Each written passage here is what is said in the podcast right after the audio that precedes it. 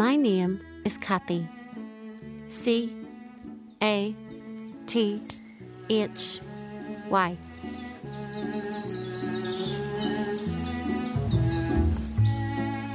My parents have never heard the sound of the birds or the rustling of the trees or the purr of their cat. They've never heard the dulcet tones of the Beatles It's one small step for man, or heard those momentous words when Neil Armstrong landed on the moon. giant leap for and they've never heard my voice. Thanks to a momentary disruption in a hearing family tree, both of my parents, my mum Elizabeth and my dad Irvin, were born profoundly deaf, without the ability to speak. They converse with the hearing world around them by reading the curls of lips and the movement of mouths to lip read. I'm reading the expression of people's faces and their body language.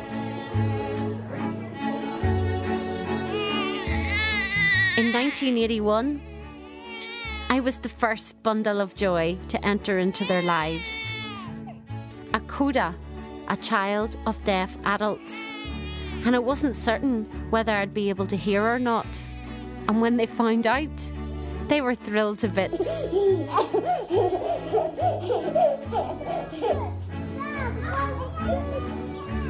And so I was raised in a sleepy cul de sac in Banbridge Town in County Down. The oldest of four to two hearing sisters and a brother. My childhood memories revolve around having ice cream, the hum of lawnmowers, and making dens and huts. Shouting, one, two, three, I'm free! And playing curbsy into long, long summer evenings.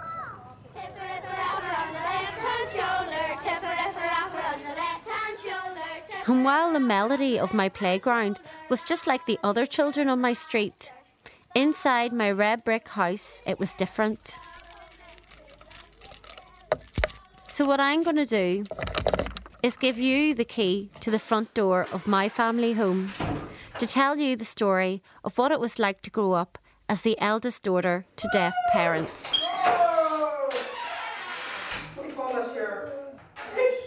Now, while my mum and dad can't say words, they do make sounds that me and my family recognise. That's my mum having a good old laugh. And that's my dad pretending to be a tractor for my nephew Finley. And this story, well, it's not just about me and my family, as for the first time in my life, I'm going to meet other children of deaf adults. When you're, when you're young, you always think that your childhood's the best, no matter what. It was like, you know. Just like Brendan Gallen, a- who's from know, outside you know, Derry. have been great, but for whatever reason, when, when you grow up, you sort of think that childhood's great because it's made you who you are. He's a child of the 80s and he was raised as the eldest of four in the loudest house on his street. Our house was noisy. There's no one there to check it and say, keep it down or get to bed. It's not like we were really unruly or anything like Yeah. that because you knew what was right and what was wrong anyway. But just noise wise, it was just full on. Guess what the name of the programme is? What is it? The loudest house on the street. Yeah, that was us. That still is us. Our house, it has a crowd. There's always something happening, and it's usually quite loud. I really feel for my neighbours. I don't know how, and they still do. I don't know how they ever put up with this because you had my mum and dad who are you know re- relatively noisy themselves, but then you had us screaming and going nuts. And like when you're put to bed, you're not in bed. You're running around and you're you know punching each other and you're screaming at each other at like in the middle of the night.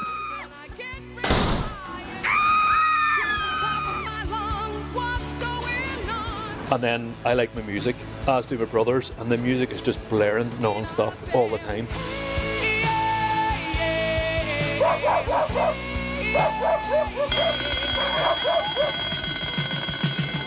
And there's TVs on in each room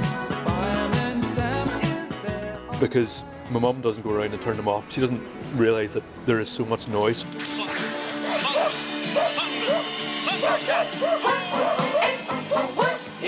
I actually find now when I go back, it's a real shock. You know, if we're if we're all back for Christmas, I actually have to take myself off because I'm not used to that level of noise now. I'm just like, what the hell? It's yeah, I'm just not used to it now. But yeah, it was definitely the noisiest house in the street without a doubt. That's why I laughed through all of that conversation because just like Brendan, the house that I grew up in was incredibly noisy.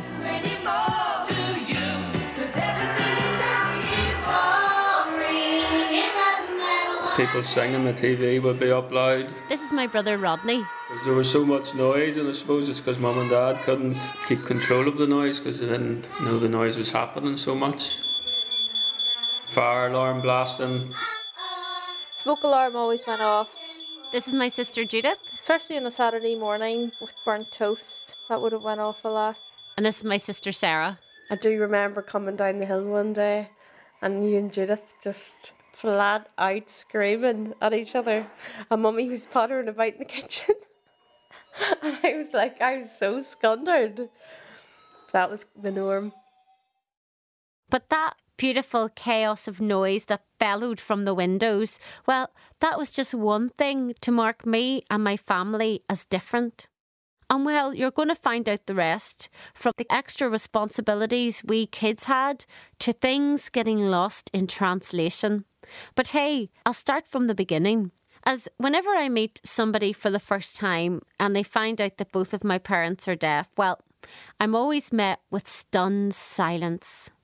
And you can tell that the person across from you is trying to keep their cool, but you can also see that their mind is ticking over with 101 questions.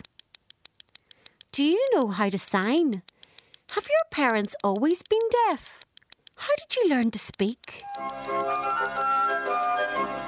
So, given that my mum and dad can't hear my voice, how did I learn to speak? The Emperor's Nightingale. Ever since I was a wee tote, my mum bought me these fairy tale books with cassettes to listen to, Long ago and far away in enchanted lands across the seas. and they whisked me off on a magic carpet to faraway lands with beautiful princesses and ferocious ferocious giants. and gentle dwarfs. Children's television, believe it or not, also helped me to say new words, as well as the school I went to, the kids I knocked about with, and the relatives that popped by. Cooey! But actually, English isn't my native tongue, as my first way to communicate with the world was sign language. And I sign using both hand gestures and finger spelling. In fact, I can sign the whole alphabet in this musical interlude. Done. And you don't just sign using your hands, you can use facial expressions and body gestures. Is this Queen Street Studios here? Yes. Oh, this is an amazing space. Amanda Coogan. She's an expert in all of this.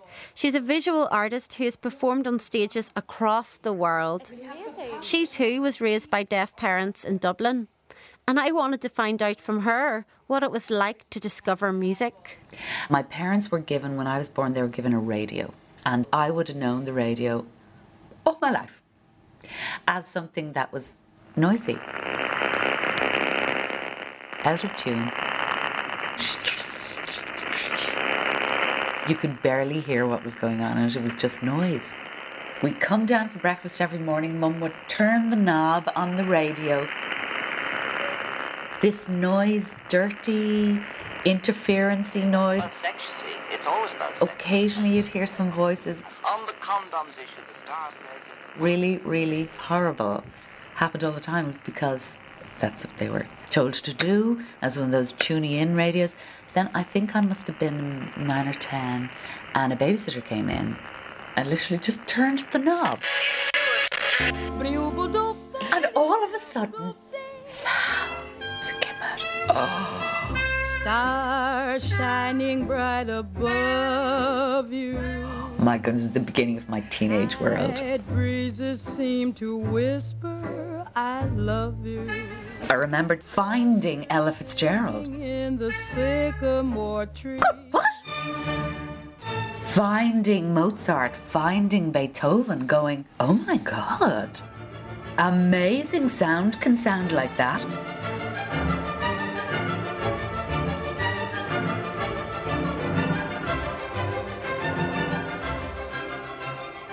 We kind of discovered these things ourselves. So you come at it kind of really fresh. We've no baggage. It's like being struck by lightning, you know, because I actually got my first song played whenever I got a Weetabix tape.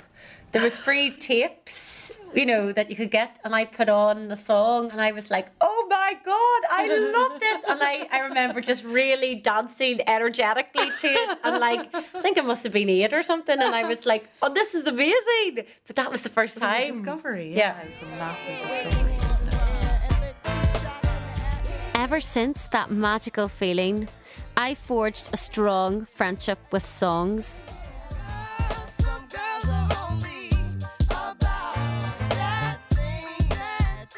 And they formed the soundtrack to my life.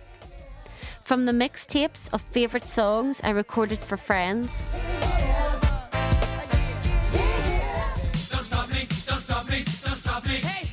to the motivational running songs that have kept me going on New Year's Day. Like to the slow song kiss me like that. with boys just learning to kiss. It was so long when it came to the weekend, that bouncy beat made me believe with an unstoppable conviction that I was the undisputed queen of the dance floor.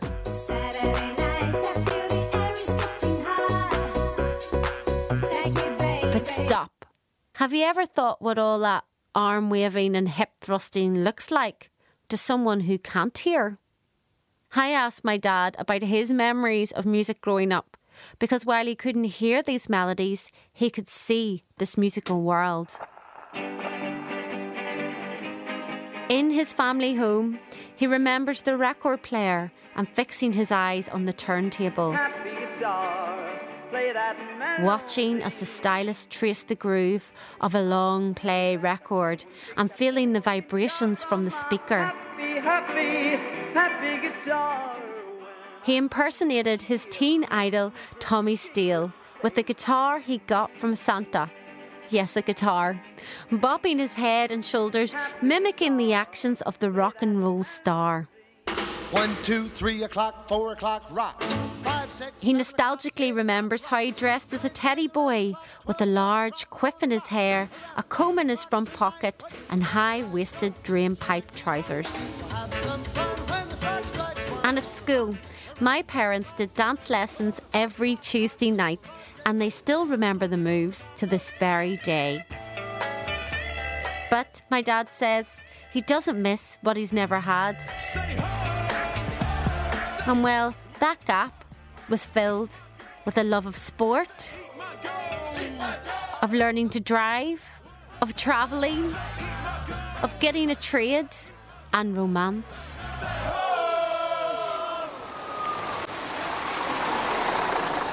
And it wasn't until quite a few years later that my mum and dad officially met and started dating.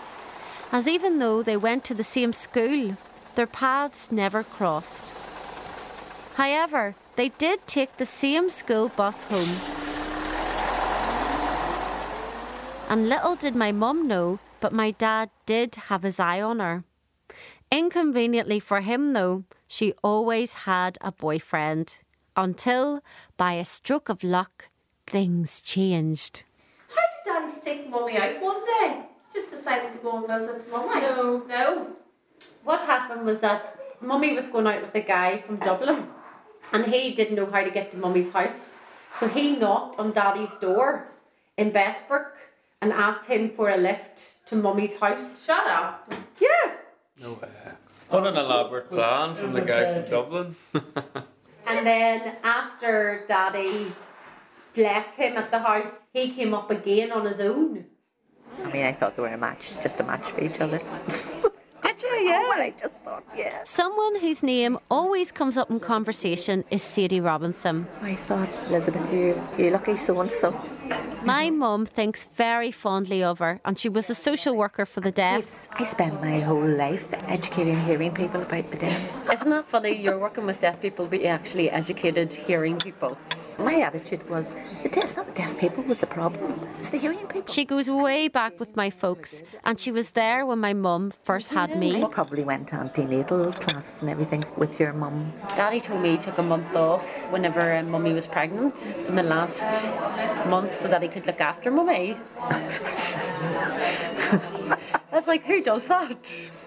It's like I had to look after her because she was on her own in the house. He, he was always the, you know, he was always the wise one.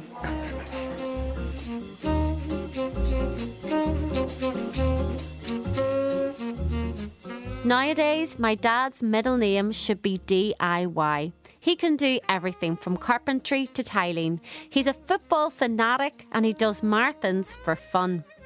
And within 20 minutes of me landing up at the house, I can see him out the window washing my car. And my mum, well, she's forever cooking up new recipes. And she's such a good keeper of dates that, like all good Irish mammies, she can tell you exactly how many years and months people have been dead for, whether you want to know or not. It does sound idyllic, but there was a serious side to it all. We call it Jurassic on account of the, uh, the age group.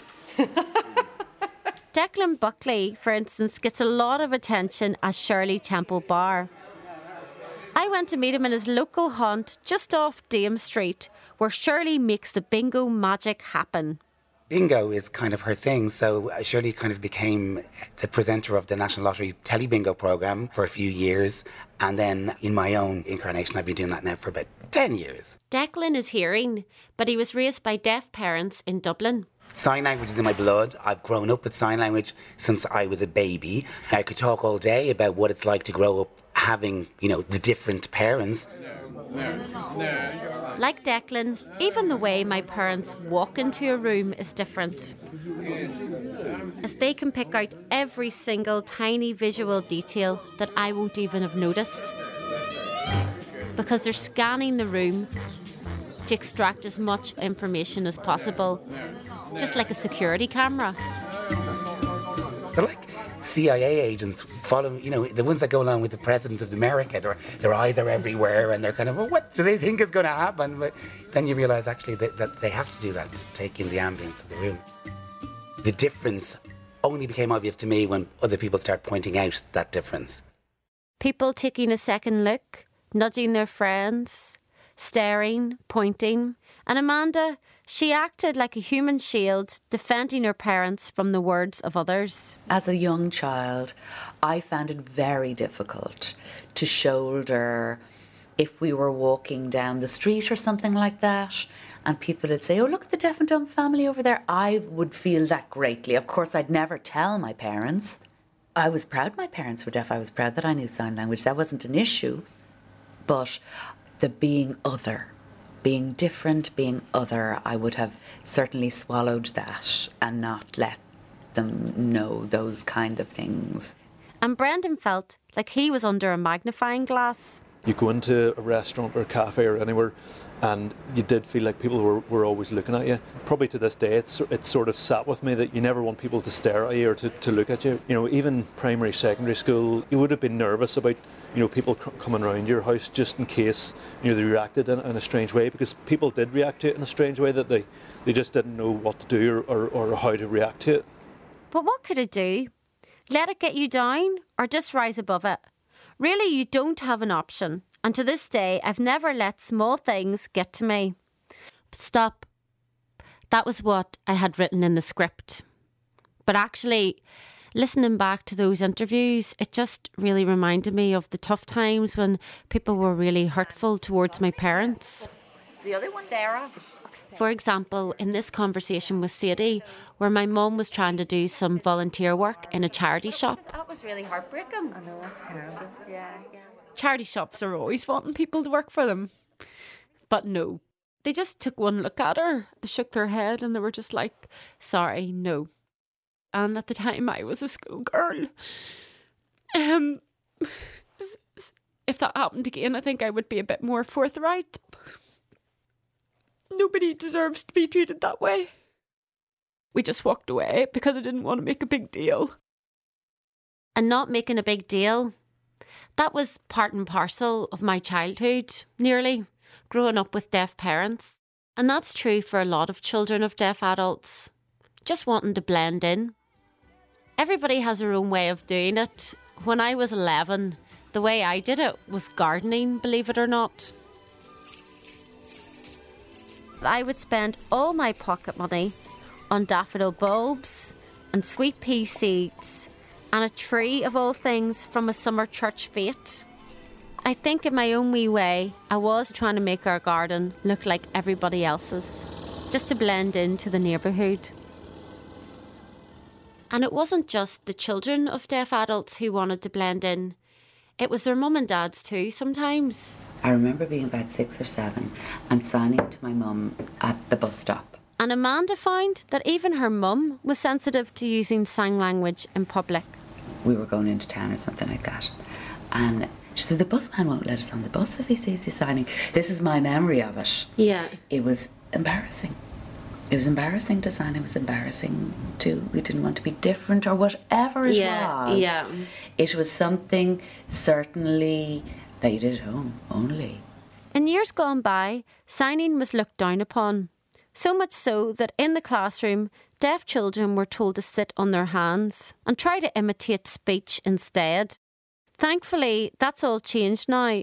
But what many people don't realise is that sign language, it's a language in its own right. Sign language is the indigenous language of the deaf people. For them, English is the second language, which is often why when a deaf person is communicating in English, they can seem to be less educated than they actually are, or they can seem to be less articulate than they actually are. When reality is, is that you try speaking in Serbo-Croatian or some language that you don't speak and see how articulate you come across, because that's essentially the same thing. But even with the whole language side of things put aside, people often bark up the wrong tree, thinking that because there's something wrong with someone's hearing, there must be something wrong with something else. Sadie has seen this time and time again, even with my own parents. And I think your mum and dad probably did feel that you can call it what you like, discrimination is the word, but they felt that and they they maybe didn't recognise it as discrimination, but it made them feel less. Whenever we were in the shops or whatever like that, people would always ask, like, can your mum drive all right? Oh, can she drive? Yeah, oh, yeah, very good. Or, yeah, is your dad working? Your dad works? No way, does he? That sort of thing. I remember a passing remark a shop owner said when I was doing messages with my mum. What, she's your mum? And that comment, it cut me to the core. Because in those minuscule words, she's your mum, he summarised how little he thought of my mum. It was clear that he didn't think she was all there, and he questioned how she could be a mum to me. He mistook her deafness for a lack of intelligence. Actually, she was probably more there than him. On the flip side of the coin, however, well, sometimes my parents innocently work it. No income tax, no VAT. More often than not, my mum will get a discount on things. And I'd like to think it's because she's a bit of a social butterfly, but it may be down to the obvious. And when I find out, I think to myself, why on earth did they do that? And then I think, right, maybe I should take the moral high ground on this. And that's until my dad appears with a wee smile, a wee wink, and a wee nudge, and he goes, Fantastic! Your mum got a discount on those sausages. And I look over at my mum, and she's just beaming from ear to ear, and I'm like, They make it work for them.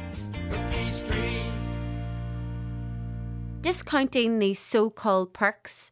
As children of deaf parents, we often had to act way beyond our years. You know, telling the lady in the bank that no, my mum doesn't want to do that, she wants to do this. Negotiating with the milkman over the bill on a Friday night that they can't pay. phoning the bank to find out if my dad's pay slip had went into his account. Explaining to the person who knocked on the door that no, my parents didn't want to develop a closer relationship with Jesus Christ. Or being told family things, such and such has died, tell your dad.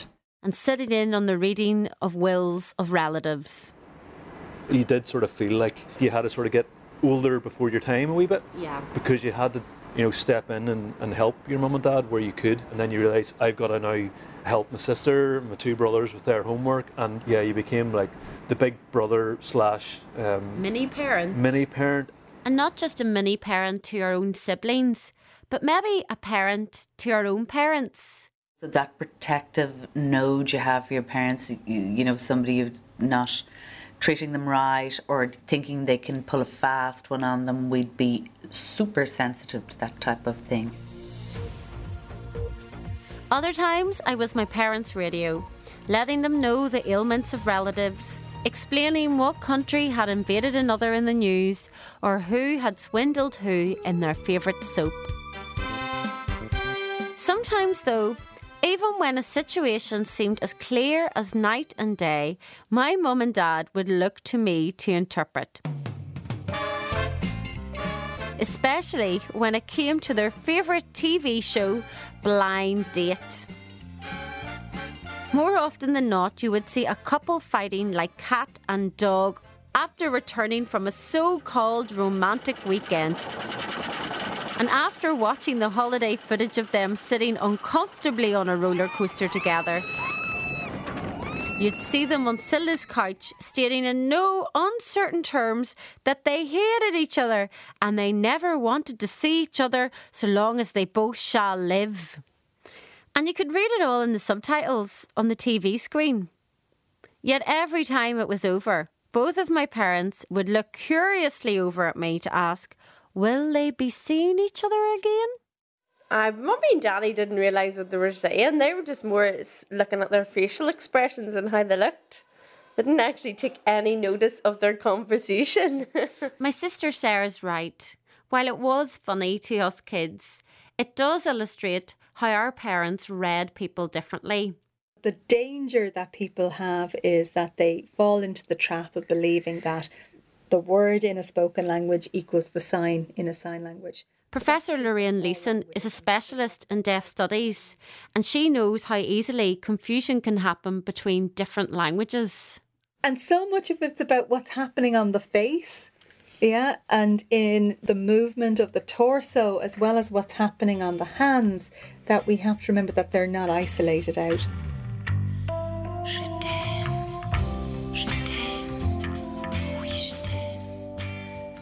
My personal favourite is flirt. You know, so if I said to you, like, what does what does the word flirt in English mean? You know, if you're a bit of a flirt or if you're going to go out and have a bit of a flirt, it's all right. It's like nice. It's pleasant. It's passing the time. There's no commitment involved. But if you use there's a sign in Irish Sign Language for flirt where you run your index finger of your dominant hand, your say your right hand, along an open palm on your your non-dominant hand, and there what you're basically saying is they've been with this person and this person, this person, this person, and this person. They've been with many people. So each finger represents a person. It's not even saying, well, they've been with five people. It's saying they've been with many people. Unspecified numbering applies. Yeah. And so if you were to put the English word flirt on that, you're missing the connotations. But in any multilingual family, there's a real richness in being able to use two languages. Hiya, how's it going? I went to see father of four, Michael Mulvena. And who's this little man? Declan? Oh, he's absolutely gorgeous. He's a deaf man who's been teaching his kids to sign ever since they were babies. We went quite on uh, children the language and Michael got a cochlear implant a few years ago, but he still regards himself as deaf. And although Declan, who's seven months, can hear, his dad is teaching him how to sign. Declan's hand movements aren't developed enough yet, but he'll get there. so I would say by one or later he would like to go learn how to sign bottle, food, hungry, bed, bath, and that would be sign I would teach first. Declan, you're ready for bed now? Are you ready for bed? Yes? He's number four, we're used to it, but whenever he goes to bed, I be running a pager. And does the pager vibrate? Yes. Yeah. The pager vibrates. If the smoke alarm goes off, it will show you a smoke alarm picture. If the baby goes crying, it show you the baby crying, the doorbell, or The telephone. telephone. Whenever I was growing up, we just had flashing lights for the doorbell and the telephone. The house lights, you mean? Yeah, yeah, yeah. We used to have that and we hate it. We hate it because the whole house lights flash. It shows people this is a disco house.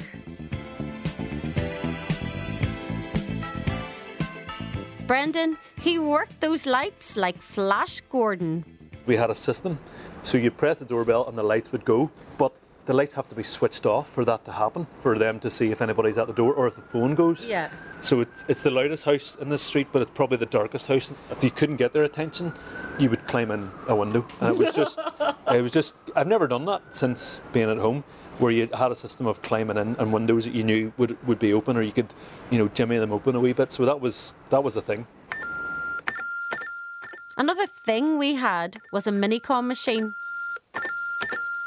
And it kind of looks like one of those old speak and spell toys. And what we did was plug the telephone handset into the top of it. And instead of talking to your friend down the telephone line, my mum would type. It was so weird. Declan Buckley had one of those in his hallway too. Hilarious. Hilar- I mean, you know, it's kind of like Morse code for the deaf. But, you know, so my mum would be typing into this thing, and then I'm not sure whether she's got her finger on the wrong button. Yeah, no, no. She's swearing at me. I remember when the fax was the big thing that came in, and that was amazing because it was kind of liberating for deaf people because they could just take control of their own telecommunications. Whereas prior to that, I remember when I was living in the 1990s, I was living in Canada for a year or two, and my mum would speak to me through this third person. You know, I would speak to a hello operator, can you tell my mother that, you know, I love her? And this, your mother tells you, you know, she loves you too. And um, this is all weird, but you know, I'm speaking through this medium. But one thing these old devices didn't capture are sign names. If you meet a deaf person, one of the first things that's likely to happen is that you'll be christened a sign name. And it's a simple gesture that summarises you. For example, Michael, his young children Gemma and Cormac have the sign names Cream and Long. Cream It's because whenever Gemma is about one, she was mad about her mummy's hand cream. Why why is your sign name long? Because I always ask how long is the drive. How long is the drive? So that's what Yeah. you're doing. For example, we're going to Portrush, how long to drive? I said, Cormac, how long, how long? He's always said, how long to drive? How long we're going to be? Because, number one, so we can work out the time, how quick we're going to be back home to get on the Xbox again. Is that the reason? Yeah. Is this what's going on in your mind? We had sign names too in my home. Like my little sister Sarah, she was called Baby, and you sign that by cradling and rocking a baby from side to side. And she was called that until she was a teenager. Sign names. Yes, I do remember sign names. Here's my brother Rodney. Uh, called Richard. He had sticky eyed teeth, so he was called Teeth. Or fat people that pointed their bellies. And that's the thing. Sometimes in sign language, there is no hiding what someone is signing. And for many in the deaf community, that's known as deaf direct. It's when the niceties we so commonly use in English, well, are thrown out the window. Deaf people are terrible for going, God, you look awful. Yeah, uh, you're exhausted looking. And Amanda, she's no stranger to this. oh my God, put on weight. or the next time they see you, they go, thin down a little bit. You were really off awful the last I know you told me at the time. And then there's the things that you don't want to have to translate at all. Have you ever had an incident where mummy and daddy have been very direct and you've had to try to cover it up say mummy said that somebody's put on weight. Do you remember any situations or anything like that that's With mummy and daddy? Yeah. Are you serious? All the time? So sometimes translating can actually mean filtering. And I can think of no better example than when my dad met my sister's in laws for the first time at a big family meal. Picture the scene. It's a very polite occasion where there was some signing, there was some non signing, and the in laws don't sign. Around the table, people are having quiet one on one conversations. And my dad decided to tell me about the history documentary that he watched the night before on the Knights of the Round Table. And instead of quietly telling me a story about it, he decided to act out the scene in a full blown performance. My dad drew out a sword, swirled it around, and then a deep fear came across his eyes, and he felt it blow to his stomach, giving him a slashing pain that he had never felt before in his entire life. He fell over in agony, taking his last ever breath in this mortal place.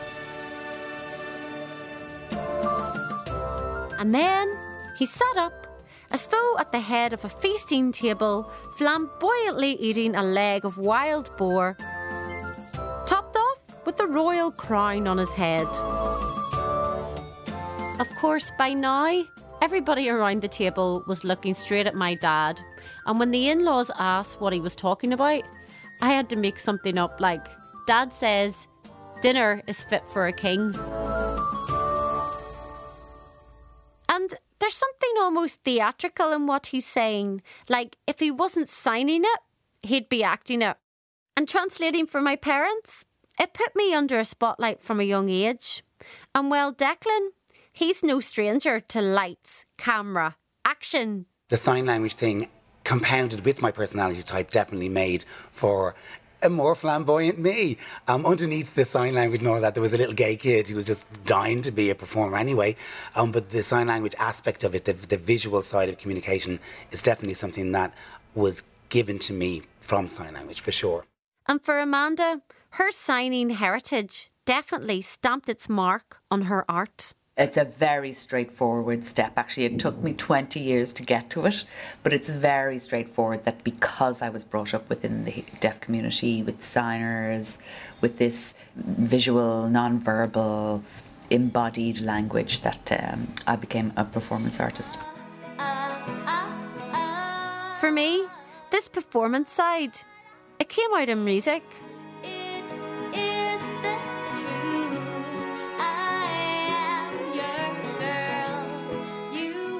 While my singing career didn't quite lift off, it did lead to my next passion radio. It's a four piece alternative rock band from Cork, and this really, really blew me away. This is the Shaker Hymn with Trophy Child.